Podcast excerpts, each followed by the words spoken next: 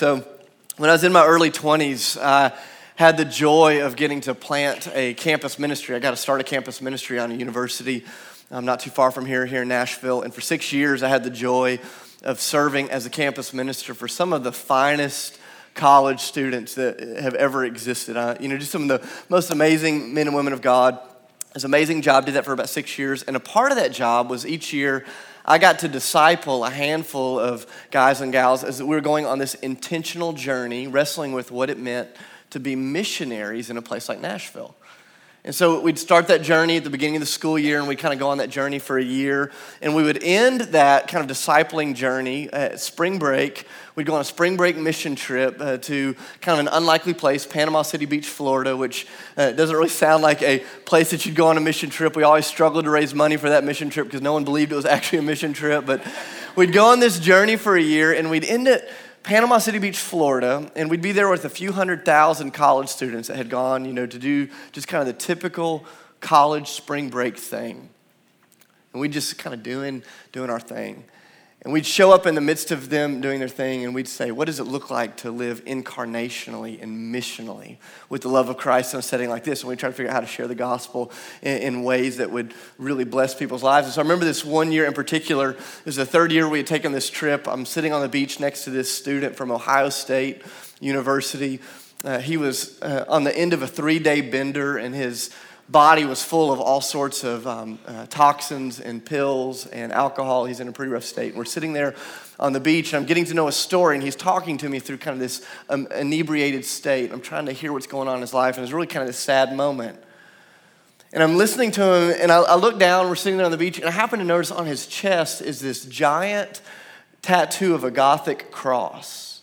This like beautiful, like ornate, tattoo, just, just beautifully done, just on, on his chest. And I was kind of surprised because I'm sitting here listening to him talk with slurred speech, and I, I hear what he's been doing on spring break. I go, man, this is interesting. So I just asked him the question. I said, can you tell me the story about your tattoo?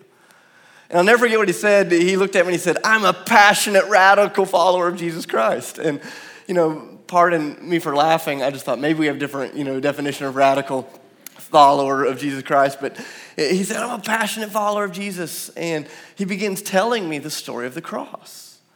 He begins telling me, kind of through his slurred speech, about Jesus and what Jesus had done and who Jesus was. And I remember sitting there on the beach, and I just had this moment of clarity where I realized just how easy it is to be familiar with the story of Jesus, but to have a life that has not been formed by the story of Jesus to know all the verses, to know all the details, to know all the stories, to literally have the cross etched upon the skin of your body, but to not have it pressed down into the fabric of your heart. I'm sitting here listening to this guy who is familiar with the story of the cross, yet his life had not yet really been formed by that story of the cross. And as I was listening to him, the Holy Spirit began convicting me, saying, Dave, he is not the only one in this conversation who is only familiar with the cross. And I began realizing that this is just kind of my story. It's so easy to know the story, right? It's so easy to know the facts, but it is an, an, entirely different thing to be formed by the reality of what it is that Mark is getting ready to describe here. And I want us to wrestle with this kind of idea as we jump into the Word of God together this morning. Because this is an important question for those of us that are sitting in a place like Nashville, Tennessee. When it comes to the story of the cross, are you familiar with it or have you been formed by it? Are you familiar with the story of the cross? Or the intricate details of your life being radically formed by the claims that Mark is making about Jesus as he endures this shame filled, suffer filled moment for the sake of a sin filled humanity? Are you familiar are you formed? Because Mark is not telling us the story in Mark chapter 15 to make us more familiar. He wants us to be formed. And there's all these angles we could look at this morning. We've looked at this story so many times here at Ethos. You can go back and listen to the podcast, you can see all the details. But I want us to wrestle with this morning in particular how does the cross of Jesus Christ begin to form the way we relate to God, relate to one another as Christians, and relate to the world that does not yet know Jesus? How does the cross begin to form us relationally. So I'm going to read through Mark chapter 15. We're going to start in verse 21 together. We're going to pick up in the point of the story where Jesus has been wrongfully arrested, he's been brutally beaten. They have mocked him, they have whipped his back, they have shoved a crown of thorns onto his forehead. And they're now leading him outside of Jerusalem where they're going to murder Jesus Christ, the Son of God. He's laid down his life. And we're going to pick up, I want to start reading in verse 21 of Mark chapter 15. Some of you may just want to close your eyes and listen to these words. Maybe you can read along with me, but I want you to, to see these words, hear these words. This is what God has done for you, for us, for the world.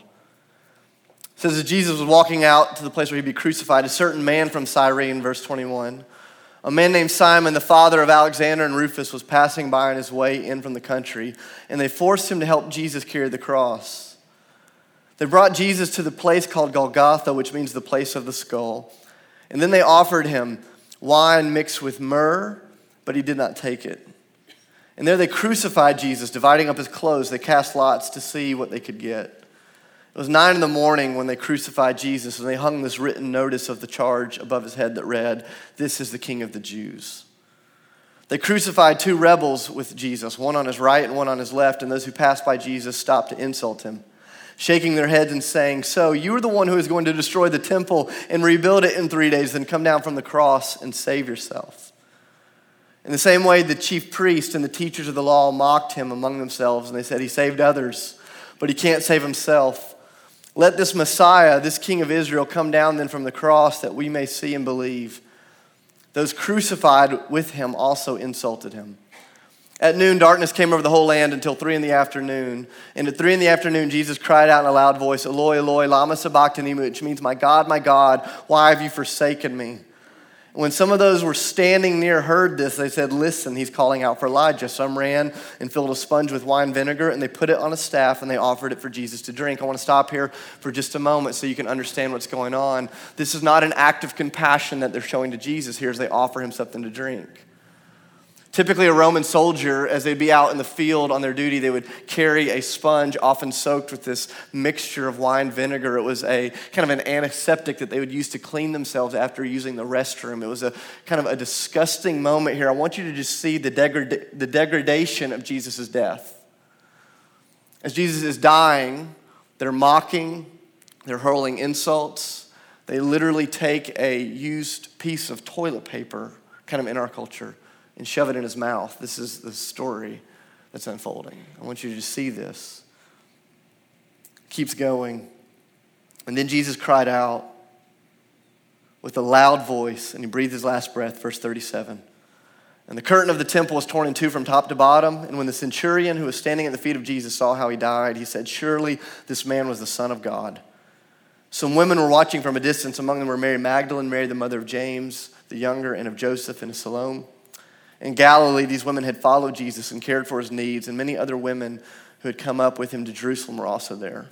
It was the preparation day, that is the day before the Sabbath or a Friday. So as evening approached, Joseph of Arimathea, a prominent member of the council, one who himself was waiting on the kingdom of God, went boldly to Pilate and asked for Jesus' body. And Pilate was surprised to hear that he was already dead. Summoning the centurion, he asked if Jesus had already died, and when he learned from the centurion that it was so, he gave the body to Joseph. So Joseph brought some linen cloth, took down the body, he wrapped it in the linen, placed it in a tomb cut out of the rock, and then rolled a stone against the entrance of the tomb. And then Mary Magdalene and Mary, the mother of Joseph, saw where he was laid. This is the word of God out of Mark chapter 15, describing the way that Jesus Christ died for the sake of a sin soaked humanity. And this, this morning, there's all these angles that we could talk about, but I want us to just kind of, kind of clue in on three things, three details that Mark gives us as we think about the way that the cross begins to form our relationships.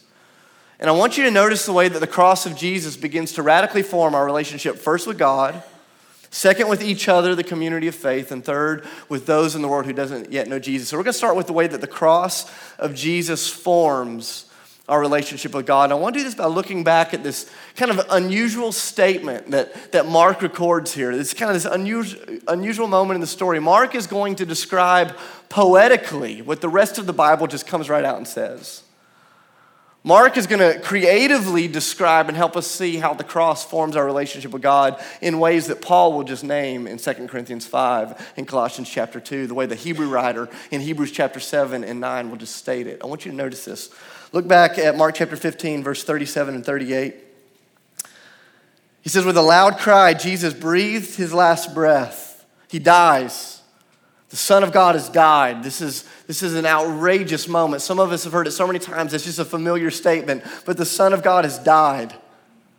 And then notice the very next detail he gives, verse 38. And the curtain of the temple was torn in two from top to bottom.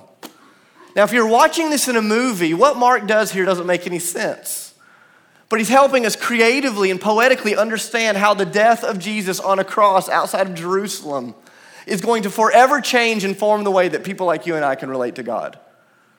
So he says, Here we are, verse 37. Look at Jesus. He's dying, he breathes his last breath. And then, verse 38, the camera pans over into the city of Jerusalem, and he gives us this really weird detail. Verse 38, and he says, And the, the curtain in the temple was torn in two. Now, it's a weird statement. But Mark is trying to help us see how the death of Jesus was opening up the way for us to relate to God in a brand new way. During the days of Jesus, in the middle of their religious culture was the temple. It was kind of the center of the religious practice. And in the middle of that temple was a room called the Holy of Holies where they believed the unrestrained glory and presence of God dwelled. And that room was separated from the rest of the temple by this giant curtain. And it was this reminder that most people were not welcomed into the unrestrained, glorious presence of God. In fact, there was only one person in their culture that could go in. He was the high priest, and he could only go in one time a year into the Holy of Holies. And so every time they walked into the temple, they would see this curtain and they would be reminded that there was a barrier between the ins and the outs, the haves and the have nots, the holy and the unholy. At the center of their religious practice was an understanding and a reminder that there was a distance between them and God that they could not cross on their own. And Mark is showing us something here that, that the death of Jesus Christ on the cross does. And he says it so poetically. He says, Watch, Jesus dies, and then notice what happens in the temple. The curtain is torn in two. And notice the way that it's turned. Look back at verse 38. It's torn from top to bottom. In other words, this is a work that God is doing. This is not a work that humans are doing. This was not their work. This was not their sacrifice. This was not their religion. This was not their effort. This was not their strength. He says, listen, God has done something in that moment when Jesus died. And what God has done, God has torn the curtain. God has torn the barrier. He has destroyed the barrier between sinful people like you and me and a holy God through the work of Jesus Christ. This is the heart. Listen to this. This, this forms who we are. This forms what we do every Sunday. The reason we can come and stand and sing and worship and serve and give and pray and be in the presence of God is because Jesus Christ was torn in two so that the presence of God could be made available to people like you and I. The writer of Hebrews will go on to say that Jesus' body was the curtain was the curtain that was torn. And I want you to notice this that on the cross, any sense of human religion and human performance is obliterated by the undeserved grace of Jesus Christ. Jesus says, I've done something so that people like you can come into the place where you didn't think you belonged. Wow. We could, we could just stop there doesn't that just make your heart want to explode? To think that Jesus Christ would do something like this. He says, Look at the cross, look at the, the way that it begins to form you. And they begin to understand that because of the cross, no longer did they have a dead religion, they had a living relationship with a living God through what had happened on that sinner's cross in that place called Golgotha. And when Christians really begin to take this truth in, when we really look at his death on the cross and a curtain that is torn, it, it gives us this sense of humble confidence that can only come when you've embraced the reality of a God that would go to a cross. I want you to think about the way the cross makes us humble for just a minute as we come to God. When you look at the cross, you realize only Jesus could do that, and only Jesus did it. And I am here this morning, you are here this morning, not upon your goodness, but up, upon His goodness. And it gives us this humility. I grew up in an amazing family, great church going Christian people. I heard the gospel my whole life. And remember, I'd hear the story of the cross.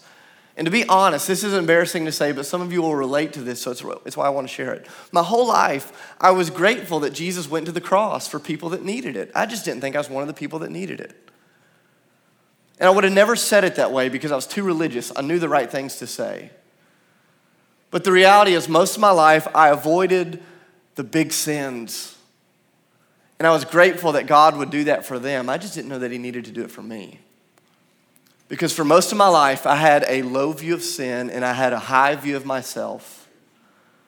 And when you have a low view of sin, when sin's not that big of a deal, when you have a high view of yourself, you have no need for a cross. You have no need for a Savior. Remember when I was 16 years old, though, this story, for whatever reason, it landed like a ton of bricks, like it's happening for some of you right now, just the Spirit of God, for whatever reason. Boom. And I realized, man, had Dave Clayton been the only human being ever born, Jesus Christ would have had to have been born, lived, died, and raised so that I could know God. And praise God, he did it. The humility that comes when we understand that the Son of God had to die so that ethos could come and worship. Wow. But the confidence that comes out of it as well. Do you know what you're worth? You're worth the blood of Christ. Do you know who you are? Come man, I just want to shake us. Do you know who you are? That God would send his son for you. Wow. Wow, the confidence. We go to our work tomorrow, we feel like nobodies. You go home today, you feel like a nobody. You face your friends and you feel like a nobody. But you're a somebody because Christ has said you're worth it. And when we understand this, it forms the way we relate to God with humble confidence. We come in, wow. It changes everything. But I love this. Mark doesn't just give us a picture of the way it forms our relationship with God, he gives us a picture of the way it forms our relationship with the religious community. And this, this is a stunning picture that he gives us. I won't make you raise your hand, but have you ever noticed that sometimes the religious people are the hardest ones to get along with? And we're all shaking our heads, but can we shake our heads like if you're here, you're part of that crowd? like, we're the ones that ruin all the parties. We're, you know, we're, we're, we're the ones that are, are the wet blanket sometimes, right? Have you ever noticed that sometimes the people that know the story of Jesus best seem to be formed by it the least? The ones that know the story of grace seem to be the least gracious. Have you ever noticed how much it just drives you crazy when the people down the street at the other church don't think the way you think? Doesn't that make you mad? Have you ever noticed that sometimes it's hardest to get along with the people that are supposed to be with us? But I want you to watch what Jesus does, because on the cross, Jesus isn't just changing the way we relate to God. Jesus is forming and changing the way we relate to others within the family of God, even the ones who misunderstand God and don't, don't see Him the way that we do. Look at this. Jump back to verse 31 and 32. Remember, this is the point in the story where Jesus is being beaten and crucified, mocked and scorned. Verse 31. Look at this. And it says, in the same way, in the same manner, with the same heart, with the same intentions, in the same way, the chief priests and the teachers of the law mocked Jesus among themselves. He saved others, they said, but he can't seem to save himself. Let this Messiah, the King of Israel, come down from the cross that we may see and we may believe. I go, these were supposed to be the people who were supposed to get it. These were the ones that had been telling the stories. These were the ones that were teaching the Bible classes for your kids. These were the ones that were writing the books and speaking at the conferences. These were the ones that had been waiting on the Messiah. And the Messiah shows up. He doesn't look like they expect. And it's not just that they misunderstand him, but their misunderstanding of him leads them to hating him and eventually killing him. But watch how Jesus responds to the religious community that misunderstands him. Does he scorn them? Does he mock them? Does he write a really pointed blog about them? What does he do? He suffers for them. He loves them. He prays for them.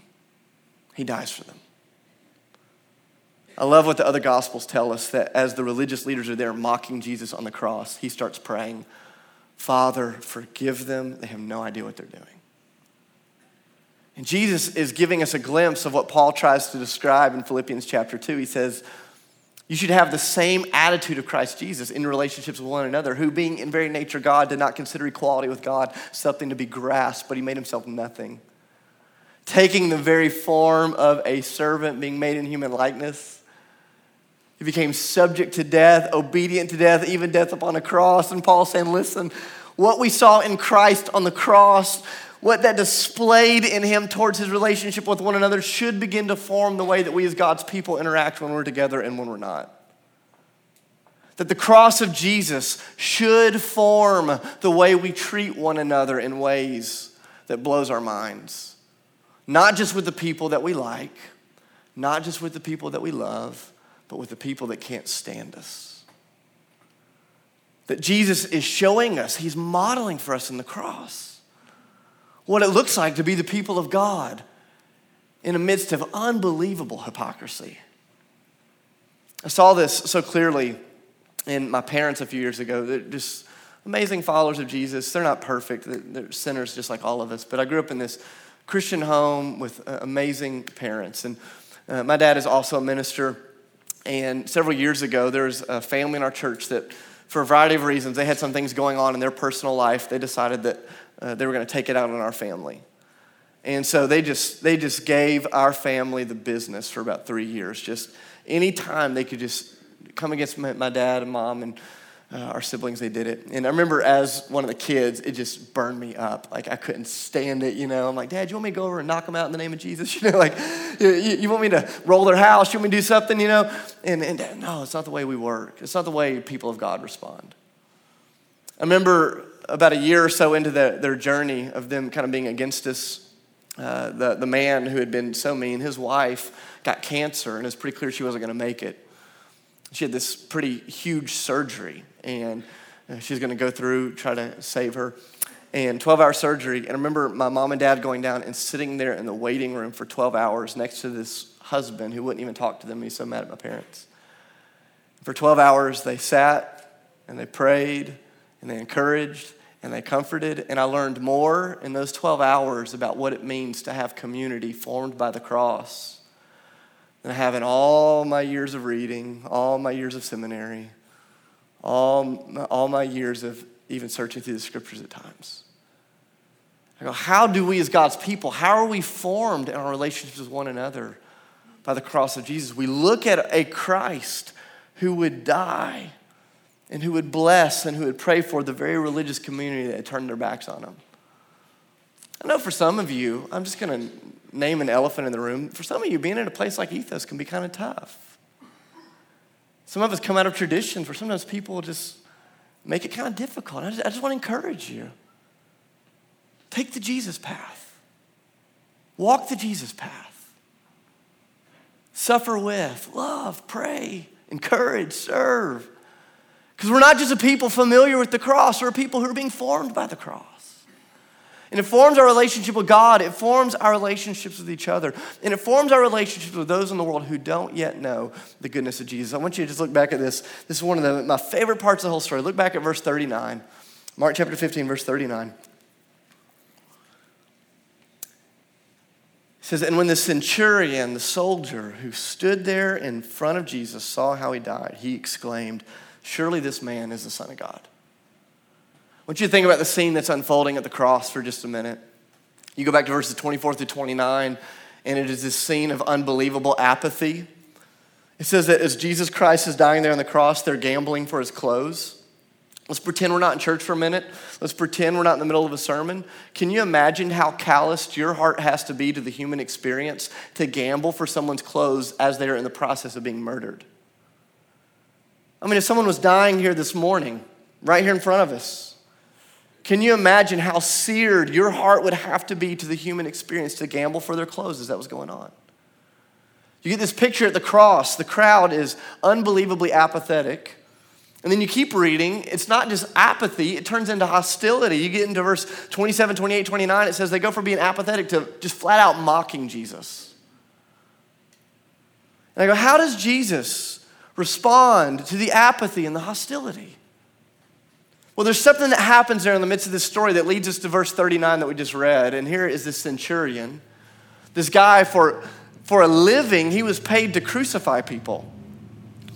How much of a, a, a toughened, hardened, evil person do you have to be for that to be your job? day in and day out. What are you doing today? I'm going to execute somebody. That was this guy's job. He'd seen a lot of death, he had inflicted a lot of death. But verse 39 tells us there is something about the way that Jesus died that was unlike any other death. You see, Mark is making it very clear that Jesus Christ is not just another story of an unfortunate death for a good man. No, this is the death that ends all deaths. This is the death that changes all deaths. And there was something about the way that Jesus died that melted the heart of this apathetic, hostile soldier. And he exclaimed, Surely this guy had to have been the Son of God. I go, what do, what, what do we see here? What is it about the way that Jesus Christ would suffer and die for that soldier that changes the way that we as God's people engage a culture that sometimes feels apathetic and hostile towards Jesus? You know, I don't want to rally on our, our, our rail on our culture for a minute. I'm not going to do that. But I, I want us to think you don't have to look very hard to notice that culture doesn't always line up with the ways of Christ, right? Can you just shake your head if you just understand? Like, culture does not always line up with the ways of Jesus. In fact, it rarely does. For a long time in America, we didn't really notice that because our culture at least affirmed publicly a lot of the things we think we affirm, and those things are changing. There are places in our culture where being a follower of Jesus is going to start to cost you something. You're going to experience apathy. People aren't going to be as welcoming to the story of Jesus anymore. I'm not telling you something you don't know. We experience this every day. There'll be certain times we're going to start experiencing hostility. And I think sometimes in the midst of apathy and hostility, it, it, it breeds this sense of fear in us as God's people. And we go, What are we going to do? And we start saying kind of crazy things. Well, if only we could elect the right person this year. Jesus Christ will be the God of this country again. I'm not saying those things don't matter, but please hear me very clearly. Was Jesus' strategy for changing the world voting for the right human being? No. Or we'll go, maybe if I could just get on Facebook and be a little bit louder. When has that ever worked? you know, just make sure everybody knows what I think. Or sometimes we go to the other side and say, let's just disengage, let's get out of here. This place is too bad. Let's be secluded to ourselves. And I go, Jesus teaches us what it looks like to engage a hostile and apathetic culture. He loves it, He dies for it, He raises for it, so that the love of God can flow through Him. My fear is that so often we have engaged the culture wars with the wrong weapons. And we think the culture war is about being louder or being stronger or being righter. We engage the culture with the cross. The cross is the tool. The cross is uh, the cross is the shape of our lives as we march into a culture. And I'm not saying that this is a prophetic word, but the Lord keeps putting this in my heart. I think there's something there for us to discern as a community together, but I believe in the days ahead. Ethos marching forward so often going to feel a little more like a cross than it is an empty tomb at times. Because there's something about the cross that melts an apathetic and hostile culture in ways that our strength and encouragement and joy never could. There's something about watching someone face the cross. I love this because Jesus proves to us on the cross that it is possible to disagree with the sin of a culture and yet still love the people in that culture. You know, we, we live in a world that says it's impossible to disagree with someone and still love them. Can we just call that for what it is? That's garbage. Like, I disagree with my wife all the time. Actually, I never disagree with her. She always disagrees with me. Amen. Amen. That's Sydney. That's my wife, if you don't know her. And uh, we disagree. And I love her like crazy. I disagree with my kids, and they disagree with me. And I love them like crazy. And you can be a follower of Jesus and disagree with sin and still love sinners like crazy. And it's on the cross of Jesus that those things collide. And all of a sudden, we understand what it means to engage the world around us in brand new ways. Think about the way that this has looked for one of our churches in India. We have churches planted all over the place, but one of our churches in India earlier this year they're in northeastern India, in a place that is kind of dominated by this kind of extreme um, Hindu government. And they, they kind of decided, hey, our church couldn't meet there anymore. And so they voted on it. City council, they bulldozed our building on the building that our church owns, on the property that we own. And they said, you can't meet here. And this is going to become a site of Hindu worship now. And, and, and they can do that, just kind of different culture. But um, our church woke up on Monday morning going, okay, what do we do about that? And one of the kind of dominant ministries of our church there in northeastern India is uh, they have a school for kids there in the community whose parents happen to be on the council that voted to have the church shut down. And so uh, our ministry team woke up and said, What does it look like to be a people formed by the cross engaging in apathetic and hostile culture around us? And so they woke up on Monday morning and they did what they knew to do on Monday morning, and that was to love and to serve the kids, the very kids of the ones that had come against them. It's been amazing to watch what God has done over the last 10 months. He has used this little group of people who are being formed by the reality of the cross to melt the hearts of a group of people that used to be opposed to them. Go, this is the joy of being God's people. Is embracing that sometimes God will choose to use your life to advance His good in ways that you wouldn't have chosen.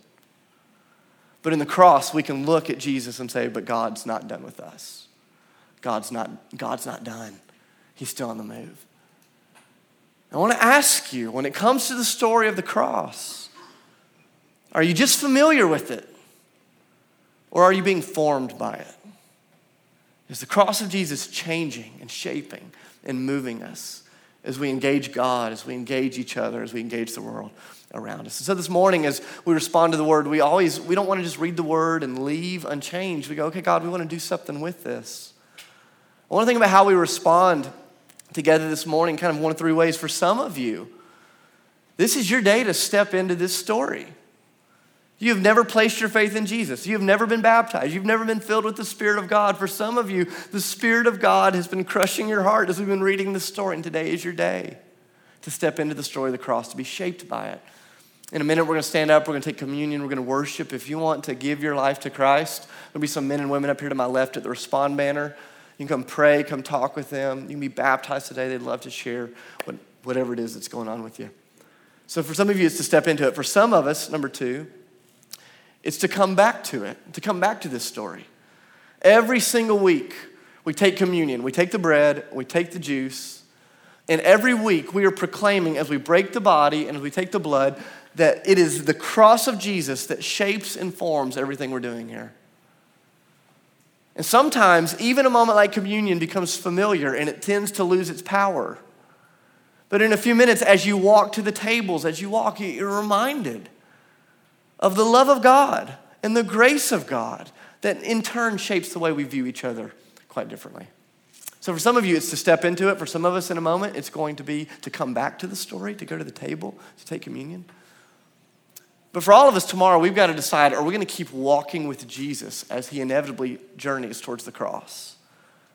Do you remember the story back in Mark 8 that we studied about seven years ago when we were there in Mark chapter 8? I remember being there in Mark chapter 8, and Jesus says, I'm going to the cross, and he turns to his disciples and he says, And anyone who wants to follow me must deny themselves, pick up their cross, and come along as well. And Jesus makes it clear that to be a follower of Jesus means at times you will have to embrace your own cross.